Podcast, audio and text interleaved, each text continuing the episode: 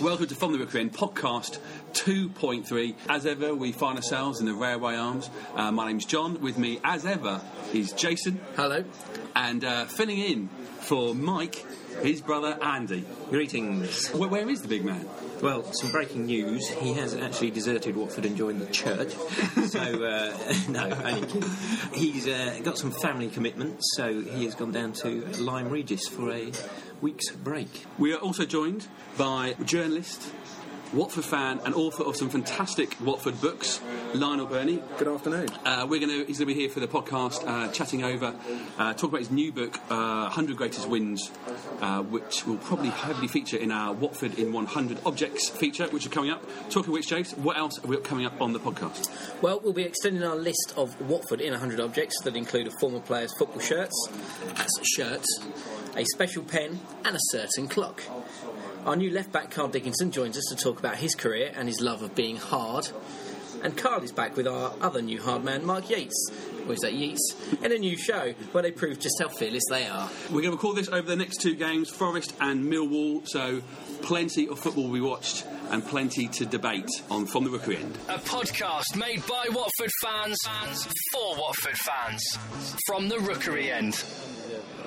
Here we are outside Vicarage Road. Uh, just watched Watford beat Millwall 2 1. Uh, John, Andy, and Jason. Jason, we, we've watched two games of football in the last couple of days. We watched a loss against Forest. We watched the, the comeback win here against Millwall. How are you feeling at this very moment?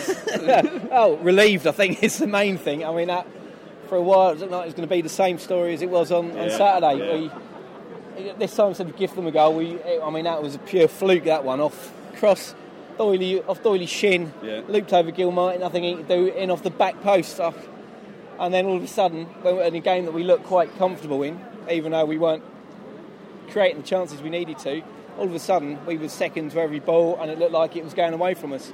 All of a sudden, deflection from a, a corner that was cleared. It's one attempted shot, hit someone's backside, I think, falling on Dickinson, and how beautifully did he control that finish? He did. You could tell. He was like, he, he just probably doesn't get many chances like that to hit the ball there. he did it, so he made sure he got his weight over the ball. He could hit it hard enough. He kept it low, and he absolutely loved scoring that goal. Didn't goal. he just? Didn't he just? It was great to see him score, actually. If uh, he could have picked anyone, I, I think he would probably have been my man to be the, the score the equalising goal tonight. Actually, it sort of summed it up and needed someone who's always shown a bit of uh, passion to sort of reignite us. I think so. Uh, yeah, chuff for him. Yeah, and you know the good thing about that game was that we, you know, it was a comeback, and they, they finished it off, and they, they kept it going. They got the three points, but like you say, Jason, that quite easily could have been deja vu for the view for the second time. Th- For the, for the third time of losing a game at home 1 0 due to a one off moment of fluke, chance, or lapsing Yeah, concentration. concentration, concentration. Yeah, we are very positive, and we should be very positive about, about the win, but we weren't very positive on Saturday, were we? No, but I think Saturday, I think all round was an ugly game. I think you know Forest came five at the back, played, made it really, really hard for us. And you say we're always trying to be positive, and you know we created chances against that sort of tough thing on So we Saturday. weren't but finishing those chances. No, we weren't. But you know, again, it's a you know bit of um, movement in the team again. Wyman going out, Garner coming in, not perhaps being f- fully fit. But tonight, Garner, I thought looked really good. I thought he looked sharp, and I thought he was uh, one of our best players tonight. Yeah, he got amongst it tonight. I thought, and in, in some glimpses of, um, of of what he could what he could do. I think tonight, and the difference tonight, I think we played a lot better than we did, actually did on Saturday. Although it looked like it was going to be the same result, I think we looked better. And I we, think we- looked, we- we, looked more positive, and We played with, with more purpose. yeah, I think I think so, yeah. Jace, the best thing I think about this team on both games, which you couldn't really knock, is our back four. They- yeah, they've, they've played well. Obviously, they, they made the mistake for uh, for the goal on Saturday, but and I thought we had a change in the and we had a change game. in the back four, and I, and I don't know if it was just my imagination, but we looked a bit more confident. The, the defenders looked more confident giving the ball back to the keeper. I might have just been imagining it, but they were. They wanted to to do it more often rather than try and turn and or clear it over their heads. They were happy to play it back to, to Gilmartin. And he, let's be honest, he was a bit nervous at first. A couple of moments where his kicks weren't great. Corner where he punched it down into the ground. But all in all, I, I thought it was a good performance. I mean, nothing he could do about the goal. I don't think it No. was looped up too high for him to, to get yeah confident performance, confident performance from him. And I thought tonight Mariappa was our best player on the pitch. He didn't put a foot wrong all night. I think ma- man of the matches for me, Uh, both yeah. matches. Do you, uh, were you happy to see Gilmartin in goal? 'Cause Absolutely. You, you kind of love him a little bit. I do a little bit. You will hear how much I, why I love the man so much um, in future podcasts when we play the interview that we did with him a few weeks ago. Absolutely top bloke and really nice to see him, him, him get it. Do you think there's a thing though, Jason? You know, you, the, the, you, you can s- you, you saw the confidence in, in the back four. Do you think he'll start on Saturday away at St, St, um, At Southampton, at Southampton? I think he deserves to start on Saturday. Whether he will do, it's up to Mr. Dyche, isn't it? But uh, I think he's earned a spot tonight, definitely. And what should happen now, he's had a decent game tonight, so it should give him the confidence, so he won't start as nervous uh, on Saturday. And it'll be a big test for him Saturday because it's, uh, it's going to be a tough place to go, Southampton. Yes. Also had a great start, and we will be up against it. And he'll have a lot more to do because he didn't have a great deal to do tonight. He'll have a lot more to do on Saturday. I'm sure we will. I, I, hate the fact I keep bringing back negatives here. To make, I just want to make sure that in this podcast we do talk about the things that we, talk, we, we discussed after the game on Saturday. My big thing that, where we had been before was it was about basically a bunch of moments where that was a nice idea, that was a nice idea. Oh, you can see what they're trying to do there, but nothing was actually happening. Yeah. Did you see more of that today? I think we tried a lot more tonight than we did on Saturday. I think it was a sort of samey on Saturday. We sort of kept sort of trying the same thing and we just hit the battering ram, which was their back five or whatever they're playing. Tonight, I think we tried a little bit more from the back as well. Gilmartin was rolling it out to, to the back four, you know, knocking it out to the back four, and we were playing from the back. Mar- Martin Martin Taylor- Mar- was bringing it out. Yeah. he had a lot more. He had a lot more space. Yeah, but because I, think they were mm. playing off us a little bit, he had some space to, mm. to take it forward, and that put them on the back foot. And I think you know, I don't. Apart from the goal, we didn't look in, in any real trouble tonight. Not at all. I think you're right. Playing out from the back four. I don't know if you- obviously they were playing sort of one up front, really, weren't they? Yeah. And we were coping that quite comfortably. And as soon as Gilmartin got the ball, the centre backs were were moving wide in wide positions, giving themselves some space, and the full backs were pushing up a bit more, making that link between sort of defence and midfield. And yeah, there were times when we were sort of playing the, the longer ball up to Forsyth. Uh, Big lad out on the wing, but then we didn't just do that. We, We were mixing it up that. and playing it through the middle. Um, Hogan Eustace both comfortable on the ball. Yeah, it was definitely some mix up. Forsyth and Yeates made a couple of runs each from deep. And yeah, it was, it was a good sort of variety in the football there. To this, you know, the, the team we're playing tonight, that Millwall, there wasn't a huge difference between them and Derby and Forest. You know, they were a bunch of games which were almost one on one goal. Yeah, and you can I- a lot of those games going this season. I think I needed this game tonight. Yeah, I needed uh, to see well, the Watford needed game tonight to know that hey, we could actually, after seeing lots of could haves and nice balls and all the rest of it and potential, it- they actually saw it through. And all of a sudden, my outlook on the on the season ahead is massively different. Yeah, definitely. And I think you make a good, good point. We've seen Forest, we've seen Derby, we've seen. Um, uh, I can't remember who else at home. Birmingham. Birmingham, Birmingham, yeah. and West Ham. Apart from West Ham, and, and played Millwall tonight, but apart from West Ham, there's n- there's no one that's really looked outclassed us or look look look that much better. Yeah. And I think that's a real positive. But it was gonna it was just frustrating if we ended the game tonight one 0 again. With all those positives, hmm. we needed to win, and I think we did that. And now we can move forward, and we haven't had the results, but no one's outclassed us, and we can move forward from that. And I think we should take a lot of heart from that. Yeah, I have to, I have to say, I, I'm not impressed with the quality actually of the Championship this year Oh, so no. far. Only West Ham will look really good, and we've played Birmingham and Forest already, and they've got some quality players there, but the, the, quality of the football as a team, both of them were, was poor. Well, we're yet to play the teams that came up, the two bigger teams who've done quite well, the Brighton and Southampton. And it's almost like, you know, the, the big team that came down, you know, they, they haven't they haven't got the standard that really you really thought they would have.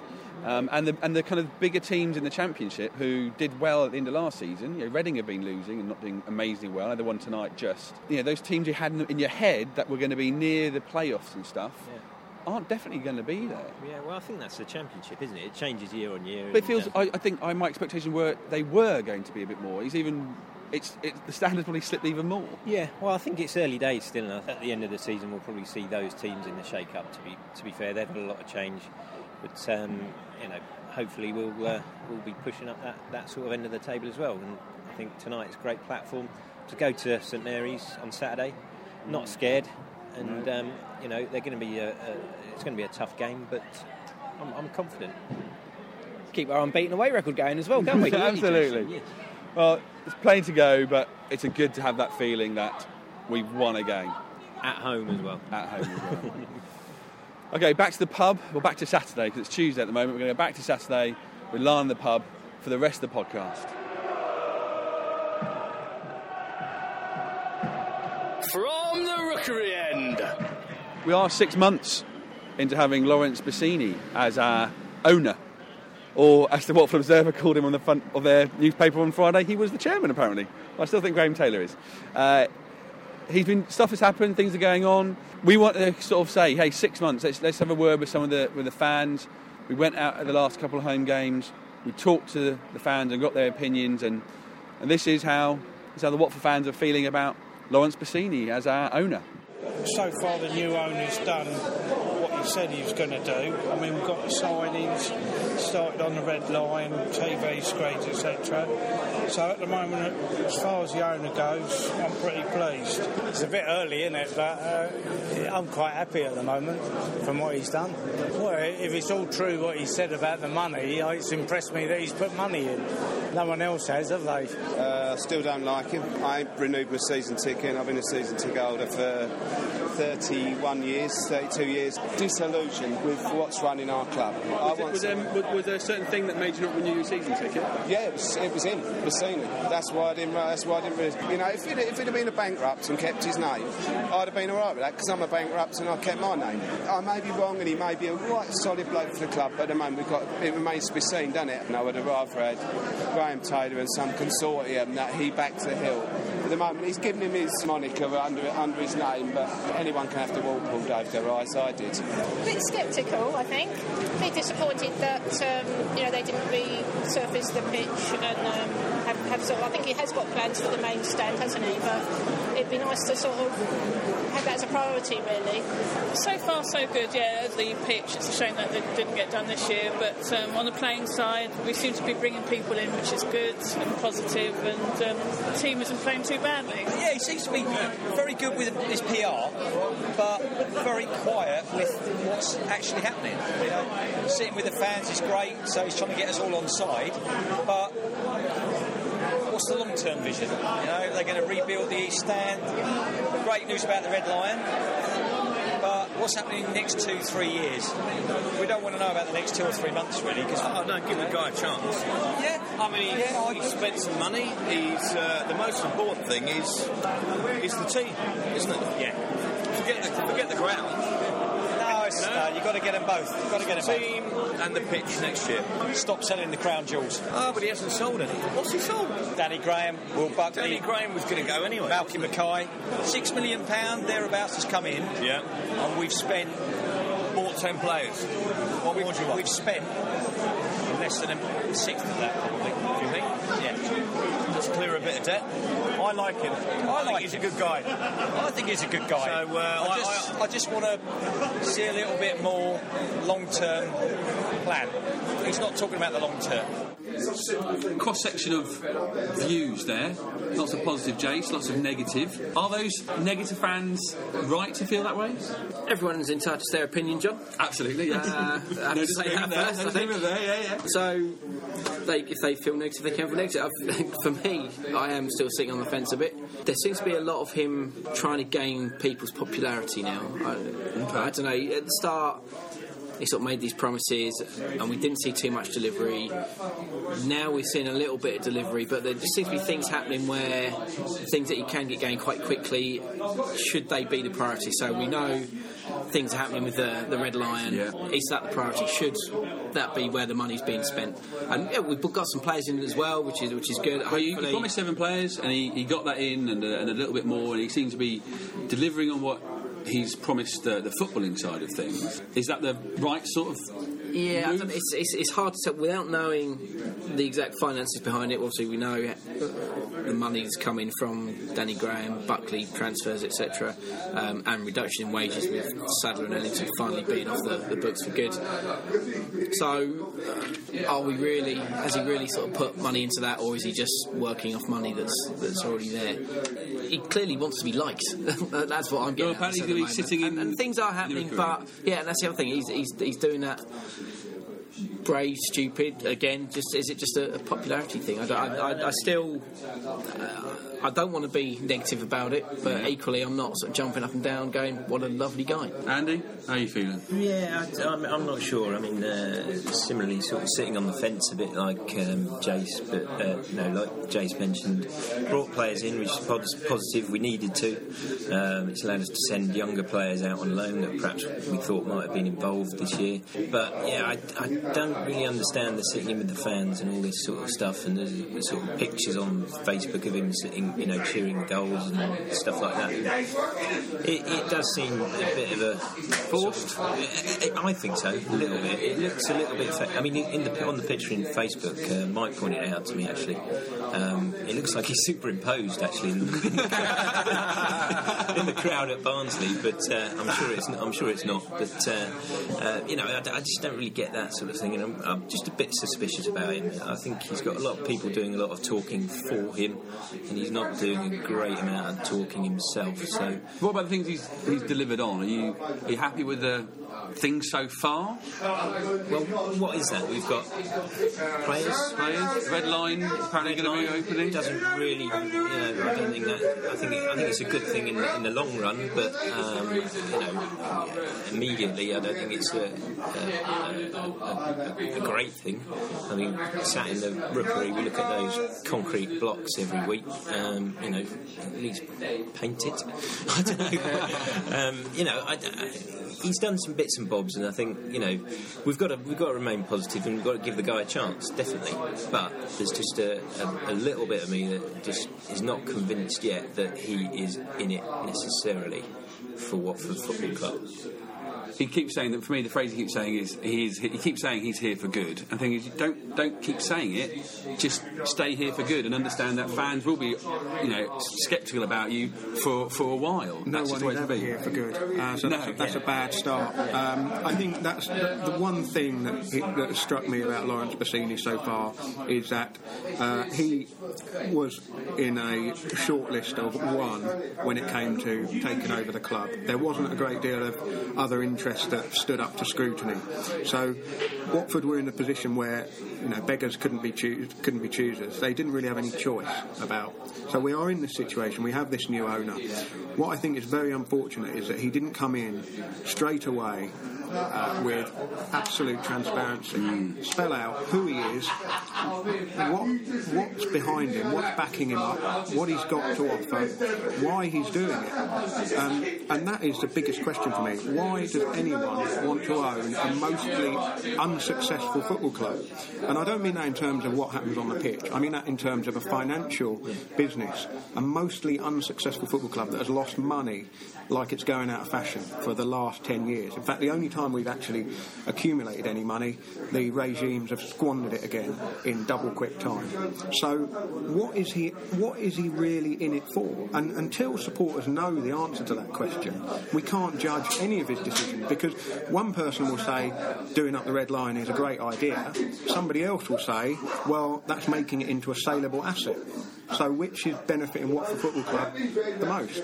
And you could look at that in every single situation. Obviously, on the pitch is what counts to all of us more than anything else. Yeah, it's a pain looking out at the main stand and seeing a building site, having the southwest corner looking like something that's just arrived off the back of a trolley or off the back of a lorry. Sorry, um, isn't ideal. There are lots and lots of little problems that he can and is sort of slowly trying to put right. But it will be a successful team on the pitch will hide a multitude of sins behind the scenes. Yeah. So if we stay up, and if we stay up well, then nobody will be keep nobody will be asking too many difficult questions of Laurence Bassini. But I think the time to ask questions is now, when we're not in a sort of situation of perilous danger. If we're in the bottom three this year, next year, or the year after, and suddenly turn around then and say, well, you know, what's going on here? Who is this guy? Bassini out, Bassini out. That's too late. We've been down that road before. We we've been in that situation before. We've allowed owners to come in, say all the right things, um, and I don't even think Bassini's quite done that because I don't think he's been open enough with the local press or with the fans. He's cancelled meetings with the supporters trust. He's not attended fans forums or not held fans forums. I think until he starts doing those things, then we should reserve our unconditional support for him and his regime. So it's not just about what he's doing in terms of spending money on players or tarting up bits of the ground or redoing the pub. It's about what is his fundamental reason for being involved in Watford Football Club, and that is what interests me. And I don't know the answer to that. So until we do, I think we should just kind of keep a watching brief on what he's doing and look out for the warning signs. Look out for the warning signs from the Petchey era. Look out for the warning signs from the Graham Simpson era. And if any of those things start happening again, be on it a lot quicker than we have been in the past. I always sit watch those Channel 4 documentaries on weird football transactions in the uh, in the Middle East and go, are we that far away from those sorts of people, Road? Is he that sort of person? I don't know anything about him to know if he isn't involved with them.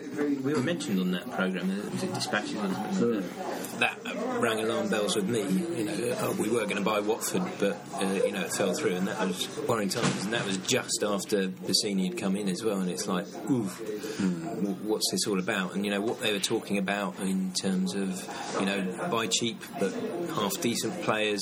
Um, you know, try and get promoted on the cheap, and, and then flog it. Um, What does he need to do then? Come on, if we were if we were sat around trying to to help him actually sort this club out, what is it? Do exactly what Lionel said. I think so. Yeah, I think Lionel made a very, very good point. Football's changed an awful lot in the time I've been watching it. I mean, we were very, very fortunate. I came when I first came along to support a club owned by Elton John, and I, you know, a rock star millionaire who absolutely had a passion for the club, and then. When he went, and we had Jack Petchey, who arguably one of the most successful businessmen in this country, reportedly even wealthier than Elton John, yet ran the club literally on a, you know, it, it was run to make a tiny profit. It was not run to, you know, gamble on some kind of success. And you could argue that had had Jack Petchey gambled in the early 90s and we'd made it into the Premier League when that was Yeah, first set timing up, everything. the clubs, the club could have been, everything could have been completely different. Then you have uh, when Petchey went and the Rumi Verjee Hagens and you know they came in and you know it looked like a sort of glorification project for them. You know I remember them walking around the pitch clapping. Um, you know what they were clapping I don't know, but it was clear that you know El- Elton had put this consortium together so that he could be involved again, but without the day to day or even week to week you know need to be there running the club that, that who, where are they now? You know, Rumi Verjee was out after about six or seven months. You know, Hagens and Nigel Ray was involved with Saracens. He was in, in, involved at some point. You know, the, the, you can name lots of very successful people in other businesses. Brian Anderson being one came in. You know, Graham Simpson was a very successful businessman. Um, but we knew a little bit about who they were, a little bit about who they were, what they were doing, and, and by and large, their um, their aims and their uh, what they were trying to do was up front. We knew what they, we knew who they were. We knew what they were trying to do. It went perhaps a little awry under the Graham Simpson era. Um, and my concern with Bassini is that it, you know, the first thing Watford fans did, I'm sure, when they heard the, heard the name, was Google it. Who is this guy? You know, we don't know anything about him. We don't know anything about his background. We don't know how he's come to be in the position he's in.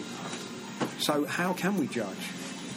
And if if, if there's no if there's no issue with the supporters knowing all the answer to all those questions, then he should meet the supporters. He should make himself available for a fans forum and explain why he is involved. And I do think that the first question for anyone who owns a football club is why I said before is that, you know, why do you want to own a business that loses money, is in debt and continues to lose money and has no visible means of making money at any time in the short term? If you went to Dragon's term? Den and wanted an investment in it, they would they wouldn't even last thirty seconds. but what football isn't a good business. It isn't a good business. But I don't think there's many Watford fans out there who are expecting somebody to come in and suddenly we're spending eight, ten million pounds on players. I mean, that's just not what we are, not what we should aspire no, to no, be no either. want those, no. But what we what we do want is to be able to look at ourselves and say, we know what we are, we know what we stand for, and we know what we believe in. And at the moment.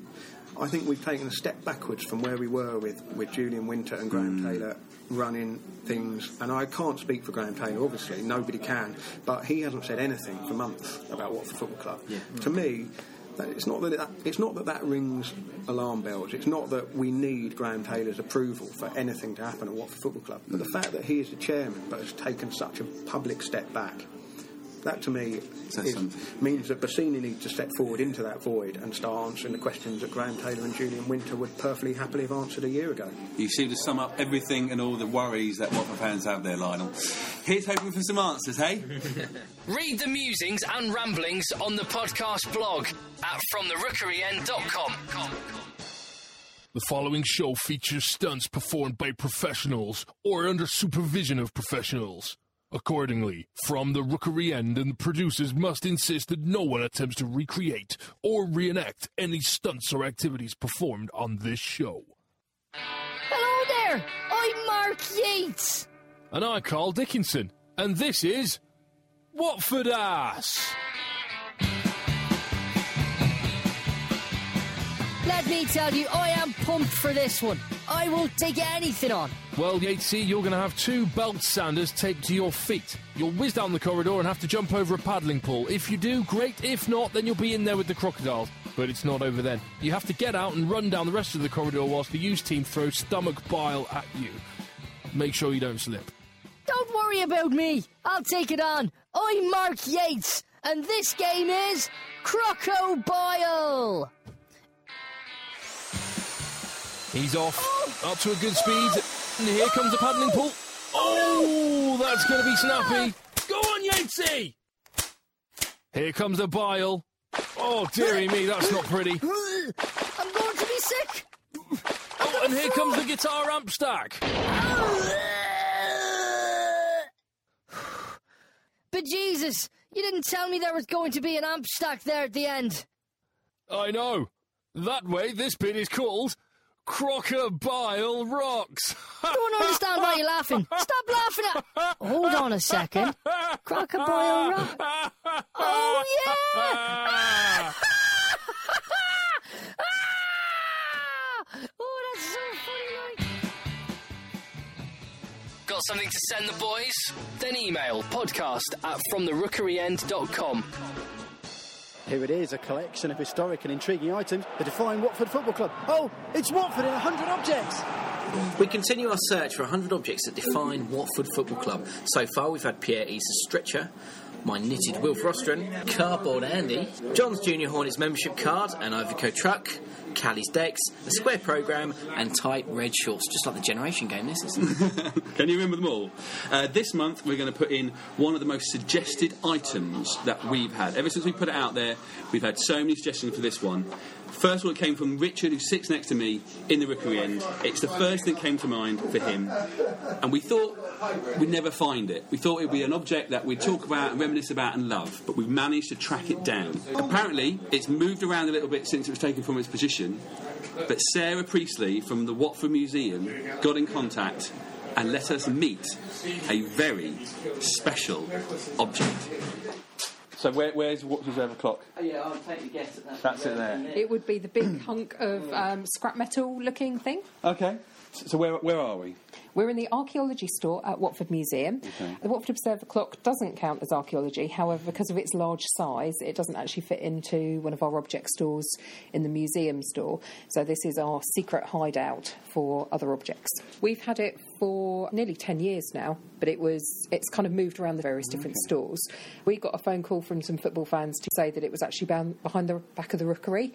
Some people from Watford Football Club checked it out for us and found it, and we were able to borrow it for football exhibitions we had here. Except Paddy Flavin, who was the groundsman at the time, wasn't too keen on it returning. So we've kind of kept it down here for safekeeping for the time being. It's not officially ours, though. We're just custodians for the time being. Right, let's get it. Let's have a look at it then. So, Lana, you used to you used to work at the at the Watford Observer. Was it was it a proud thing to have that clock? It was. I mean, uh, the the link between the paper and the club goes back to the days when there was an evening paper in Watford as well. So there was a, the big competition between, I think, the Echo it was called, Yeah, and was and uh, and, the, and then there was the, the Watford Observer. The two papers were vying for supremacy, I guess, um, to be seen as the place to read all the Watford news. And uh, you know, one paper would have a column with the manager, the other would have the column with the next manager. As, you know, the sort of relationships between the journalists and the club, kind of as they always do. You know, ebb and flow. You get on with certain people and not with others. And I think the Watford Observer came up with the idea of if they had put up a big clock, they would basically win the, the battle of the uh, the battle of the newspapers. And, and the big clock stayed up there until they pulled down the, the old Rookery Terrace. Well, it, for me, it was just when I first started going to Watford in '86. There was the there was the old um, scoreboard which had one clock that told you where in the game things were, and at the other end you knew what time day it was. You knew did the did the game kick off late, were they late after half time, all those sorts of things. And it was something you looked at. And I think probably most people who went to that game, apart from the people in the End who couldn't see it, that's the thing that you'd always look at. It was a very special object in the ground. I think I remember when first going to away matches with my dad and looking around, you know, when you first see somebody else's ground, you, the little things that you assume every club is going to have a big scoreboard and where's their local paper's clock? You know, like, what's going on here? You know, how come the Tottenham Bugle haven't got a clock at White Hart Lane or, or whatever it was? Um, it was something that sort of had a, a, a bit of character, and I know that the players, um, used, you know, if you ever hit the O um, with a shot down at the Rookery end, you know, there was some kind of punishment in training. And uh, Les Taylor, um, midfielder who, uh, you know, sometimes sent his shots quite a long way over the bar. I think he was uh, lapping the pitch on sort of Monday morning training as punishment for hitting the Watford Observer clock. But it, it is still out there. It's still around, but it was taken down from the from the Rookery end. And Lionel, you said that when you were at the Watford Observer, it was it was there for a while. It was. I mean, I don't know whether anyone knew what to do with it once they took it down off the stand. Um, it went back to the paper.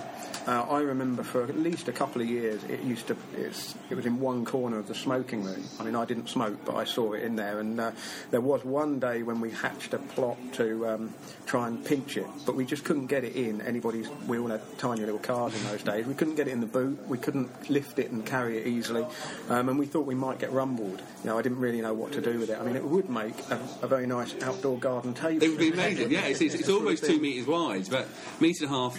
Two metres wide. Um, it took Jason and I quite a thing. It's quite a heavy thing to move it out just to have a photograph taken with it, which you can see on from the, um, from the. Um, but uh, it was it was. I got really excited, like it was Christmas when I saw it. When we actually went and touched it and could have a, a photograph taken with it. Yeah, so you could probably show that to any sort of non-Watford supporting person, and they'd probably just sort of shrug their shoulders and go, "So what?" But to us, when we saw it, it was a magical moment, wasn't it? Yeah, John? and that's that's some of the mo- they're the type of objects we want to find. The objects that actually only mean something to Watford fans. They're the items that we want in our list of 100 objects. Well, lots of ob- lots of the objects being uh, suggested are related to a player. Um, Ian Grant from Be Happy came up with uh, putting Steve Palmer's bong into the list, which of course is uh, from the song "There's only one Steve Palmer, and he smokes marijuana, walking along, smoking a bong, walking in a Palmer wonderland." Beautiful, isn't it? no, in tune for once. I'm not sure he did actually smoke No, marijuana. for legal- though. for No, legal for reasons. reasons. yeah, yeah, yeah. We have to mention that, don't we? Yeah. yeah. I think that was his uh, his university connection, where a lot of people assumed that because he was a student once More of a upon a crack man, time. That, uh, again, for legal purposes. Sorry, Steve. I know it's not true.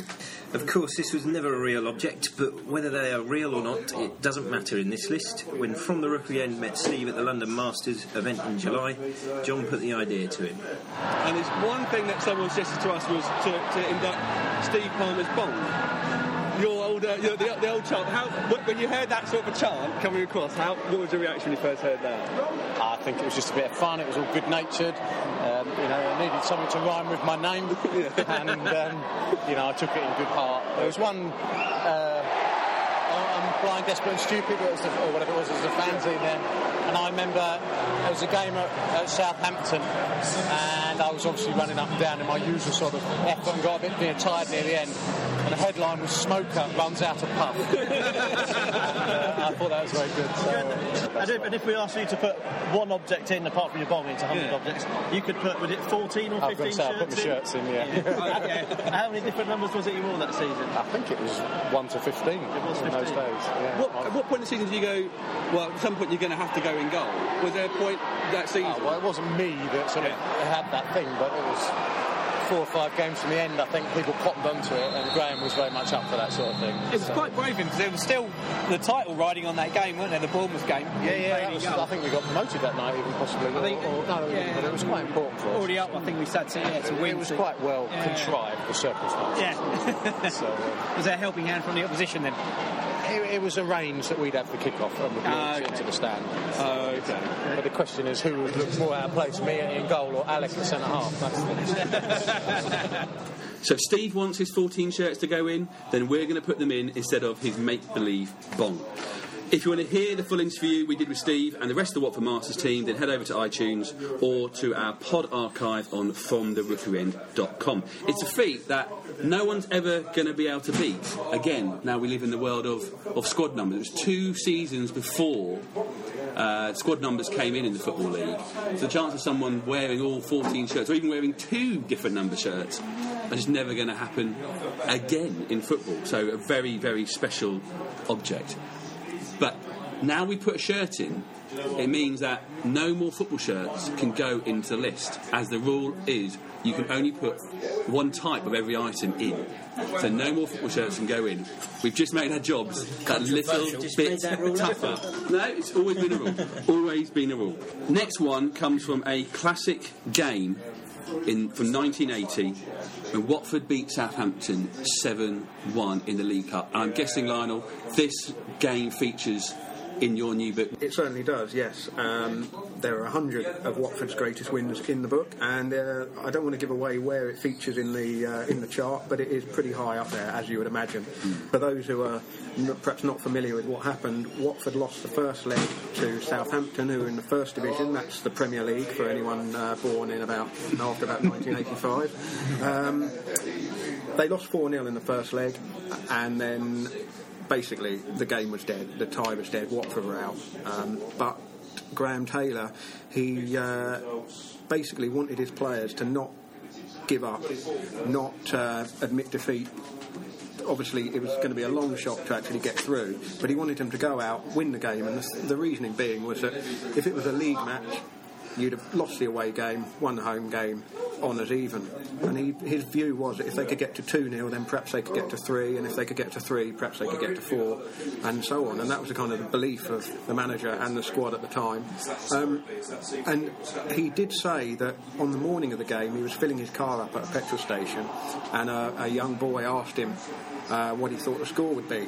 And Graham apparently said to the boy, I, I think it'll be 7 1. Which he didn't tell me that in the interviewing for the for the books. That was actually in the Watford Observer the week after the game had happened. So, you know, he, he clearly something was in the back of his mind that he thought there might be a chance. And of course, once things got going, it absolutely snowballed, and they, they did win seven one. Absolutely extraordinary. Did he have a tenner on it at all?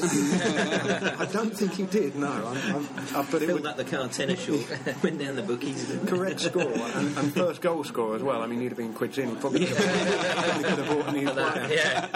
Well, why, why is that game though? I mean, it is, it's just a League Cup first round game. Why do you reckon that's a significant game for, for Watford fans?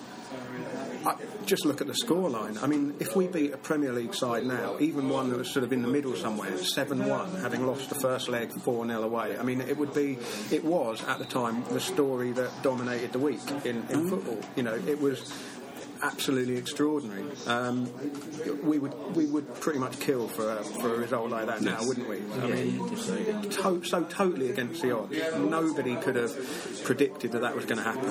You, you, the, the fans went. The, majority of them went because it was an all-ticket game and the tickets had gone on sale before the first leg. Oh, okay. So you know, pe- people people were locked into going. You wonder what the crowd would have been had it been sort of pay on the night or whatever. You know, there may well have only been sort of six or eight thousand who bothered to go. But as it turned out, you know, it, it is one of the most extraordinary results in the club's history. Especially because again the tie. Well, you know, in today's game, the tie would be over at four 0 I mean, wouldn't it really? Or three? It three? It was four 0 wasn't It 4-0 down. Four 0 Yeah. So you know, it's, to come back and win that seven one is, is remarkable. Yeah, Southampton were a strong side at the time as well. I mean, they were. I don't know if they qualified for UEFA Cups around the era, but certainly the early 80s team were very, very strong and finishing high up in the first division. They weren't sort of just a, maybe the strugglers that people might have perceived them to be. They were, they were a, a good side. Well, Kevin Keegan played for Southampton in the first Mm. leg, and as we were, we were saying before we came on air here, Southampton didn't put him in the team for the second game, and uh, there was some debate at the time whether or not Lawrie McMenemy, their manager, rested him.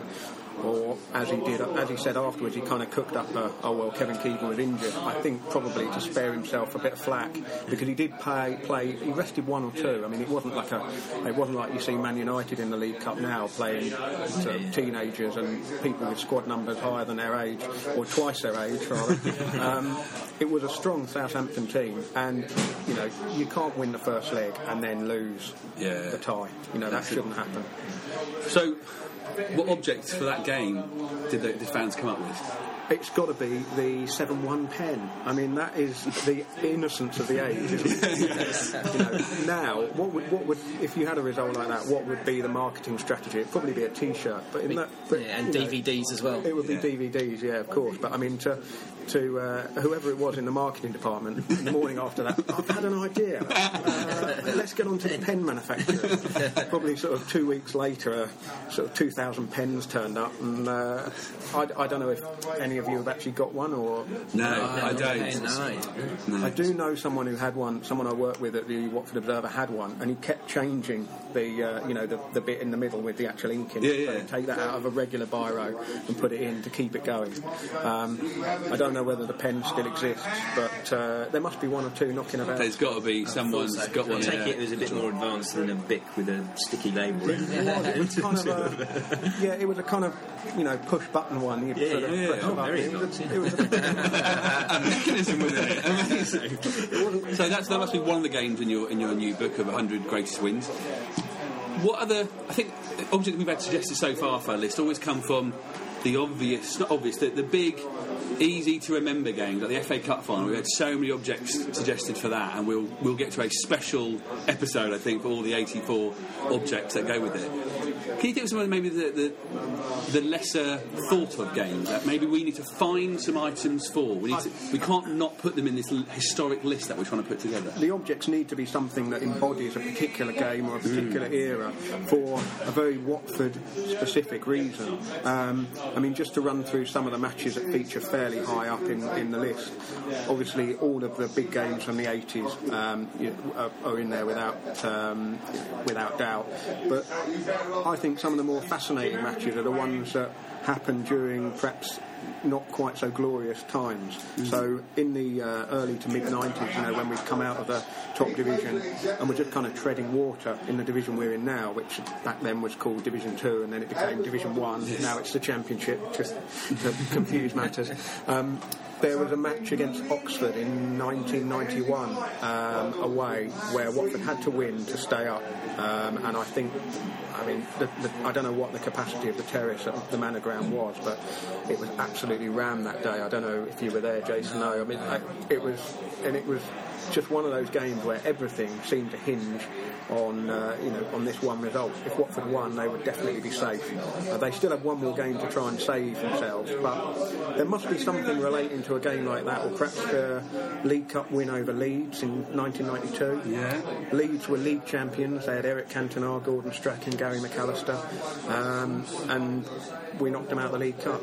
Um, you know, at the time when the team wasn't doing a great deal in the league, results like that really made a season. Yes, yeah, definitely. that was a great game as well. That was a, Yeah, and Andy, as, great experience. as you were mentioning, um, there was that succession of relegation battles in the mid 90s. Yeah, yeah. And we had the 4 3 win over Bolton, where we were 3 0 down, and Gary Ford scored that. Uh, scored a hat trick in about 20 minutes. Won 4 3 at Peterborough, Yeah, when literally everything hinged on that. Yeah.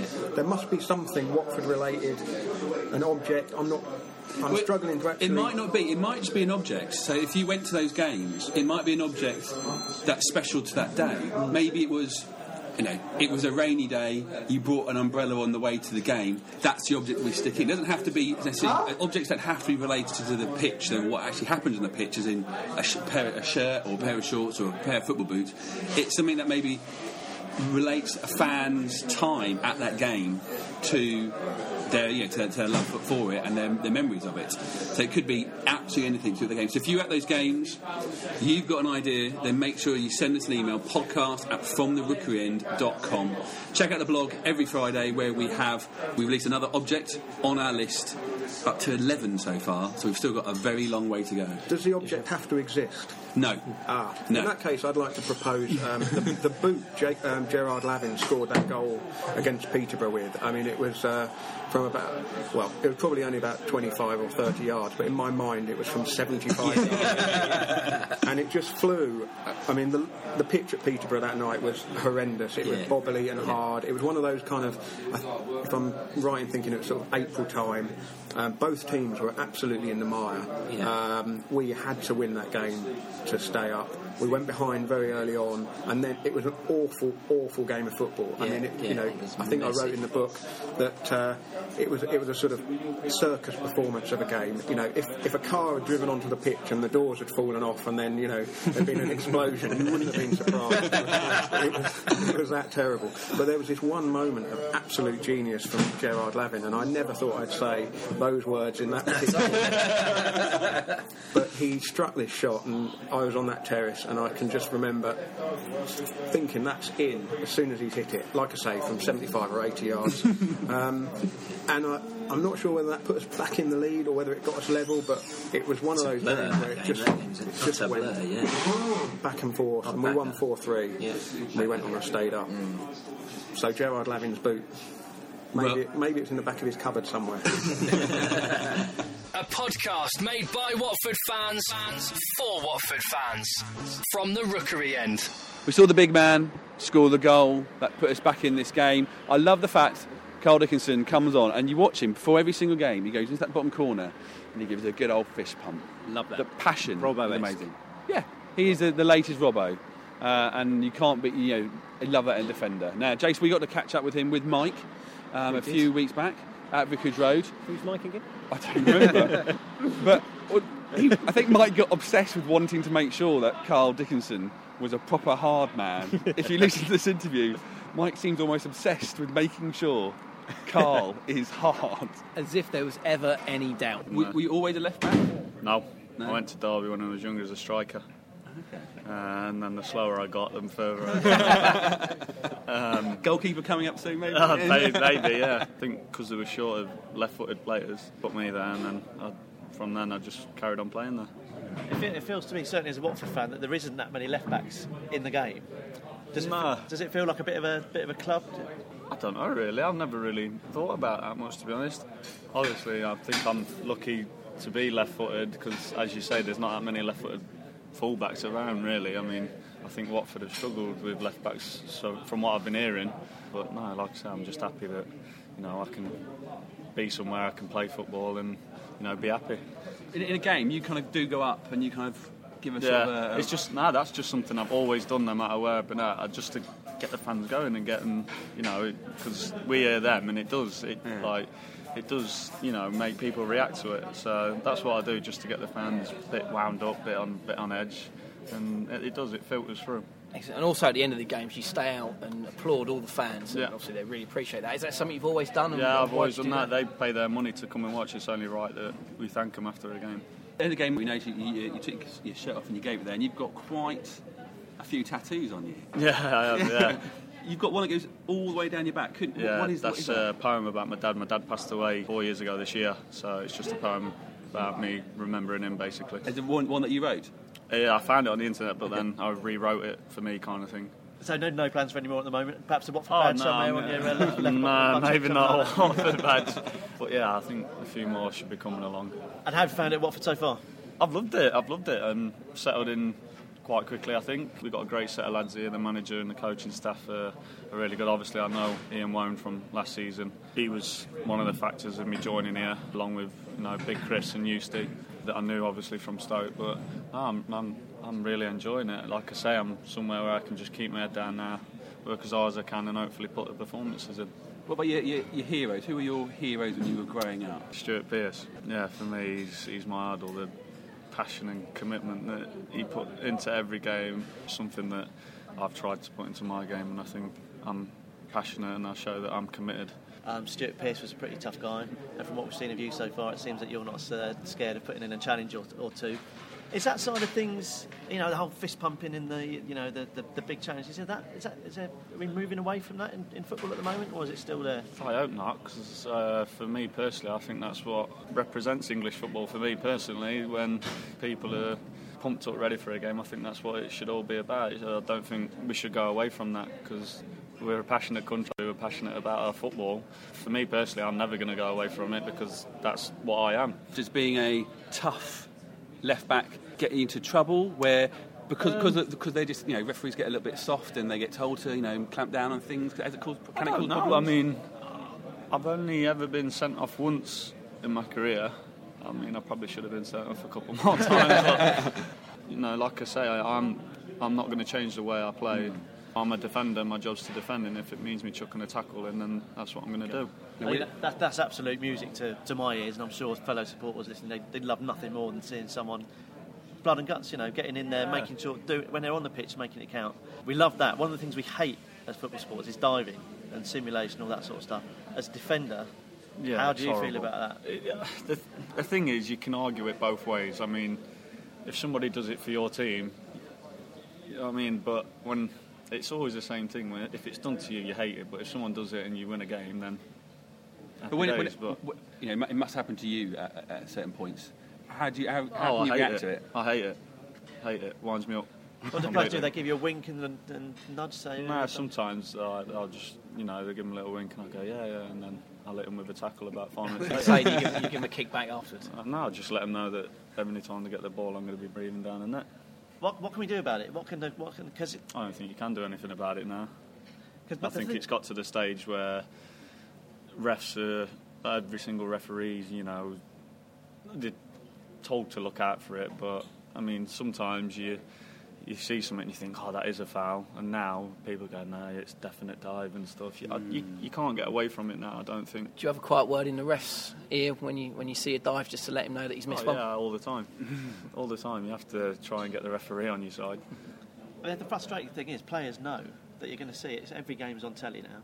Yeah. Most games have Yeah. got two or three angles. You're going to see it, and yet still the Yeah, I players are think diving. we were told something last year, at, uh, or a few years ago at Stoke, um, for a championship game. There's something like six or seven cameras at a live game, whereas in the Premier League there's 22 cameras that show everything at a live game. You can't like you can't miss anything now. I mean everything's that publicised about everything.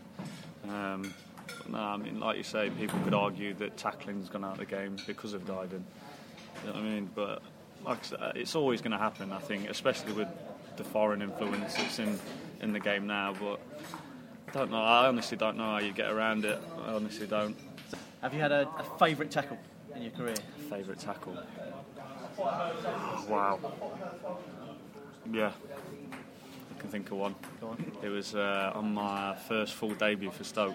We played Sheffield United, and they had uh, big Craig Short, a centre half, and he's gone on a dribble through the thing, and he's getting to the edge of the box, and I've come running over towards the centre, and uh, I've really like gone through him, but one that good tackle and everything, and uh, he stood up and looked at me.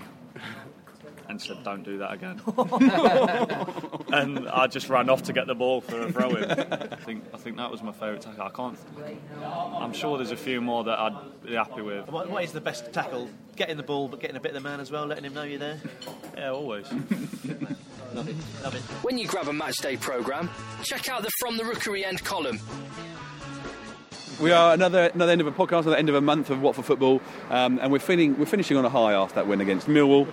Thank you uh, for listening. Thank you for downloading. Uh, also, thanks to Lionel Birnie for uh, spending some time with us in the pub and uh, his amazing information and knowledge that he has about the history of Watford.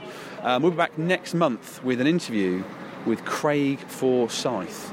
Uh, who was a great lad to meet. But people can stay in touch, Jason. What's the best way you reckon them to stay in touch with us and to give us their views? Well, one way they can do it, John, is by contacting us on Twitter. There's Rookery John, that's J O N. Yes. There's Rookery Mike, that's M I K E, but I guess you knew that. and I'm still not conforming. I'm Jace Bailey, that's J A S B A I L E Y. Got that? Good, we got it. Brilliant. Uh, and uh, also, if you're on Facebook, uh, Andy, are you on Facebook? I am actually. yes. Okay, and uh, how can you get visit. h- how can you get uh, from the Rookery End on Facebook? On the Book of Face, you can go to uh, facebook.com forward slash Rookery End. From the Rookery End. No, just Rookery End. Just, just Rookery End, sorry. Also, make sure you check out the blog from therookeryend.com and uh, we've got our Friday blogs about the latest object in Watford in 100 objects, and also our Monday blogs about well, some sort of rambling and musing about Watford and football In somewhere general. Who knows? Who knows what will come Who up knows what will come in the next few weeks.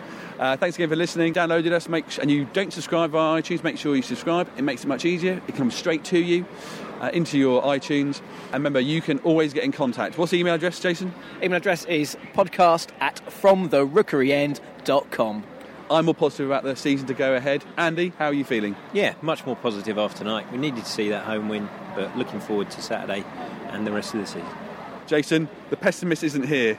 Mike's He not isn't, here. is he? So let's go off with a massive high. How are you feeling about the rest of the season, Jason? It's early to say, but I'm feeling good at the moment. Yeah, Let- let's say I'm feeling good at the moment. It's nice to get that first win at home under our belts, and let's hope the guys kick on from here. I could hear Mike's screams from Lyme, all the way from the Lyme Regis with that, that Millwall goal going in, to be honest, but uh, he, uh, he must be positive right now. We'll be back for more from the Rookery End in another month. Come on, yawns. Come on, yawns.